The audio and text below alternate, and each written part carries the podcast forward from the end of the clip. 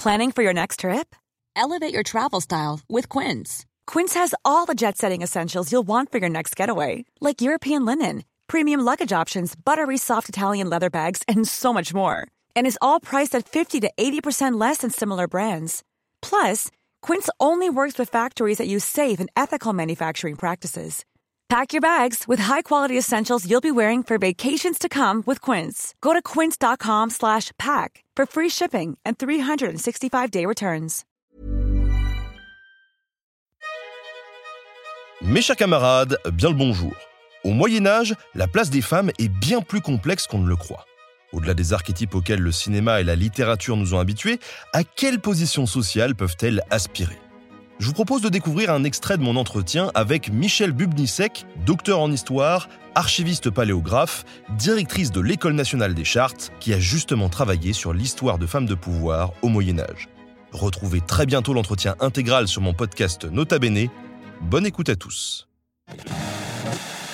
Et avant de rentrer dans le peut-être dans le, concret justement de la place de la femme euh, au Moyen Âge, c'est vrai que quand on regarde de loin, on, peut identifier un peu euh, trois archétypes de la femme euh, au Moyen Âge. Alors on parle des princesses, souvent d'ailleurs qui est une image très répandue dans la pop culture. On a forcément la religieuse et puis bon dès qu'on a une femme indépendante, c'est un peu la sorcière qu'on met de côté. Pourquoi est-ce que il y a une réduction à ces trois archétypes là et à partir de quel moment peut-être il y a eu une, bascule et finalement le rôle de la femme a été reconnu pour autre chose que ces trois archétypes-là Alors, je pense qu'il faut revenir euh, à nouveau euh, vers le fond très très religieux hein, de la de la société que j'évoquais euh, et à ce que, enfin, au destin finalement que l'Église fixe au départ aux, femmes. Finalement, on a l'idéal dans, dans, dans une société très croyante et chrétienne, hein, telle que l'est la société occidentale.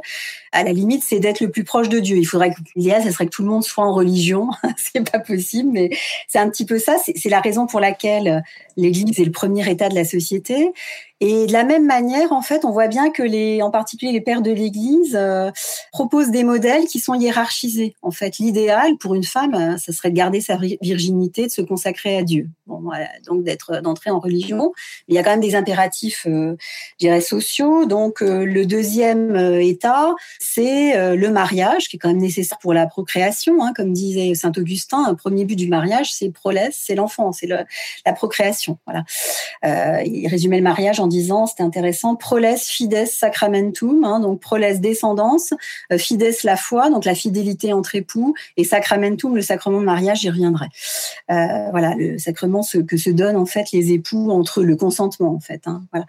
Euh, mais donc oui, il y a une manière de d'être d'arriver à la sainteté au sein du mariage hein, donc mais c'est quand même le rôle qui je dirais traditionnel assigné aux femmes hein, dans cette société traditionnelle du Moyen Âge comme dans d'autres dans d'autres sociétés. Euh, et puis effectivement, il y a des quand même alors des moments où on peut euh, on échapper, je dirais, à cette à cette dichotomie. Donc soit on rentre en religion finalement, soit on est euh, épouse.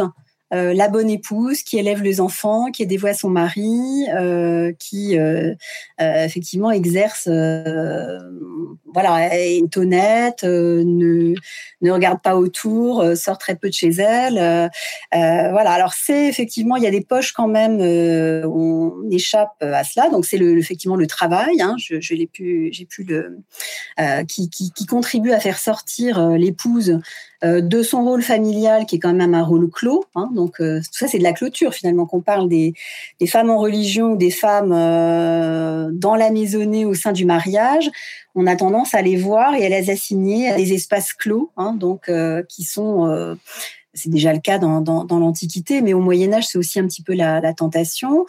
Et euh, il y a deux manières d'en sortir. C'est effectivement à partir du moment où on a cette expansion économique, le rôle du travail, notamment euh, pour les femmes du, du, du tiers-état, et puis euh, certains statuts aussi. Donc d'ailleurs, c'est pas pas exclusif l'un de l'autre. notamment pour comment on arrive éventuellement à, s'émanciper de, cette sphère, je dirais, domestique. c'est d'une part le travail, le travail qui plus est je dirais, quand on est veuve, Hein, donc ça, ça me donne l'occasion de, mentionner quand même, euh, même si euh, voilà, c'est effectivement au détriment de, de l'union conjugale et du mari décédé. Euh, le veuvage est une est un espace de liberté, c'est vrai, parce que ça permet par exemple à, l'épouse bah, de devenir complètement maître de, l'atelier d'artisan et de voilà, ou à une femme noble de récupérer ses biens, d'administrer ceux de son mari au nom des héritiers et donc d'avoir un rôle je dirais, politique et administratif euh, certain. Hein. donc, euh, alors, le veuvage est une poche de liberté, mais en même temps, il il faut pas non plus euh, généraliser. C'est aussi une situation de fragilité. Ça, j'aimerais insister aussi là-dessus parce que dans cette société traditionnelle, euh, je vais revenir sur le statut de la femme. Euh, la femme, en fait, elle doit être accompagnée. Hein. elle doit avoir un protecteur. C'est d'abord son père, ensuite c'est son mari. Lorsqu'elle est veuve, il y a le risque, effectivement, de. C'est la liberté, c'est l'indépendance, mais euh, d'être d'être agressée euh, sans protecteur. Il n'est pas simple de rester veuve, libre, euh, indépendante dans cette société euh, médiévale. Là, on en a de, de, de, très multiples exemples et quelle que soit la catégorie sociale, même si évidemment pour les, les femmes des, des, des classes, euh, plus modestes, c'est encore plus compliqué, hein, bien sûr. Mais même chez les, chez les fortunées, chez les puissantes, une femme seule, c'est une femme potentiellement proie.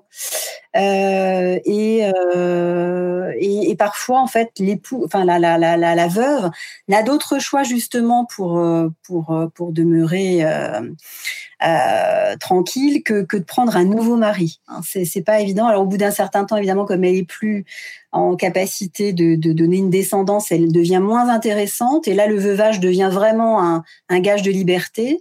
Mais tant qu'elle est relativement jeune, qu'elle est fortunée et qu'elle est en capacité d'assurer la descendance, de rester seule est très compliqué.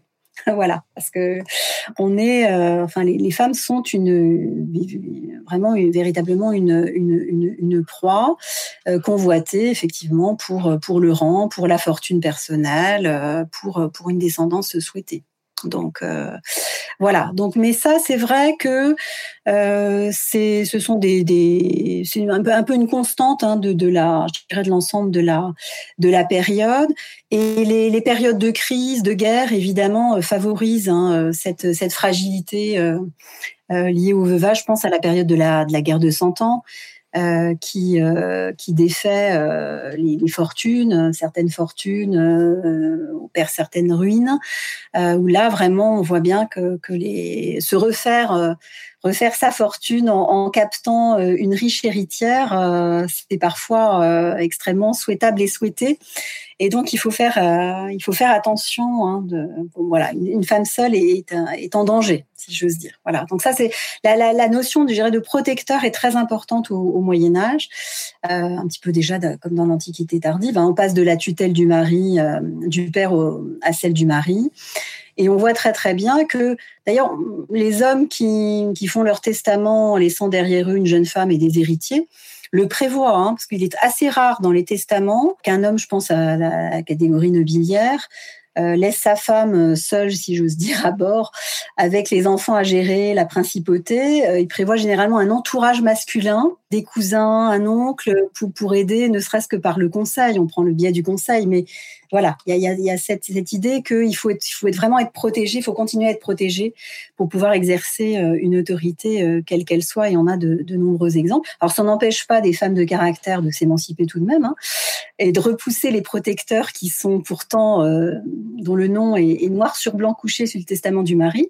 Yolande de Flandre, c'est un bon exemple. Notamment en 1344, elle avait que 18 ans et le testament de son mari ne l'avantageait pas du tout. Ça l'a pas empêché de prendre le pouvoir et, de se battre pour le conserver au nom de ses deux fils mineurs et, de régenter la, principauté qui était la leur.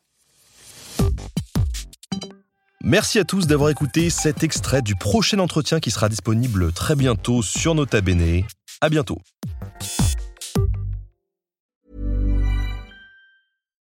Here's a cool fact. A crocodile can't stick out its tongue. Another cool fact, you can get short term health insurance for a month or just under a year in some states. United Healthcare short term insurance plans are designed for people who are between jobs, coming off their parents' plan, or turning a side hustle into a full time gig. Underwritten by Golden Rule Insurance Company, they offer flexible, budget friendly coverage with access to a nationwide network of doctors and hospitals. Get more cool facts about United Healthcare short term plans at uh1.com.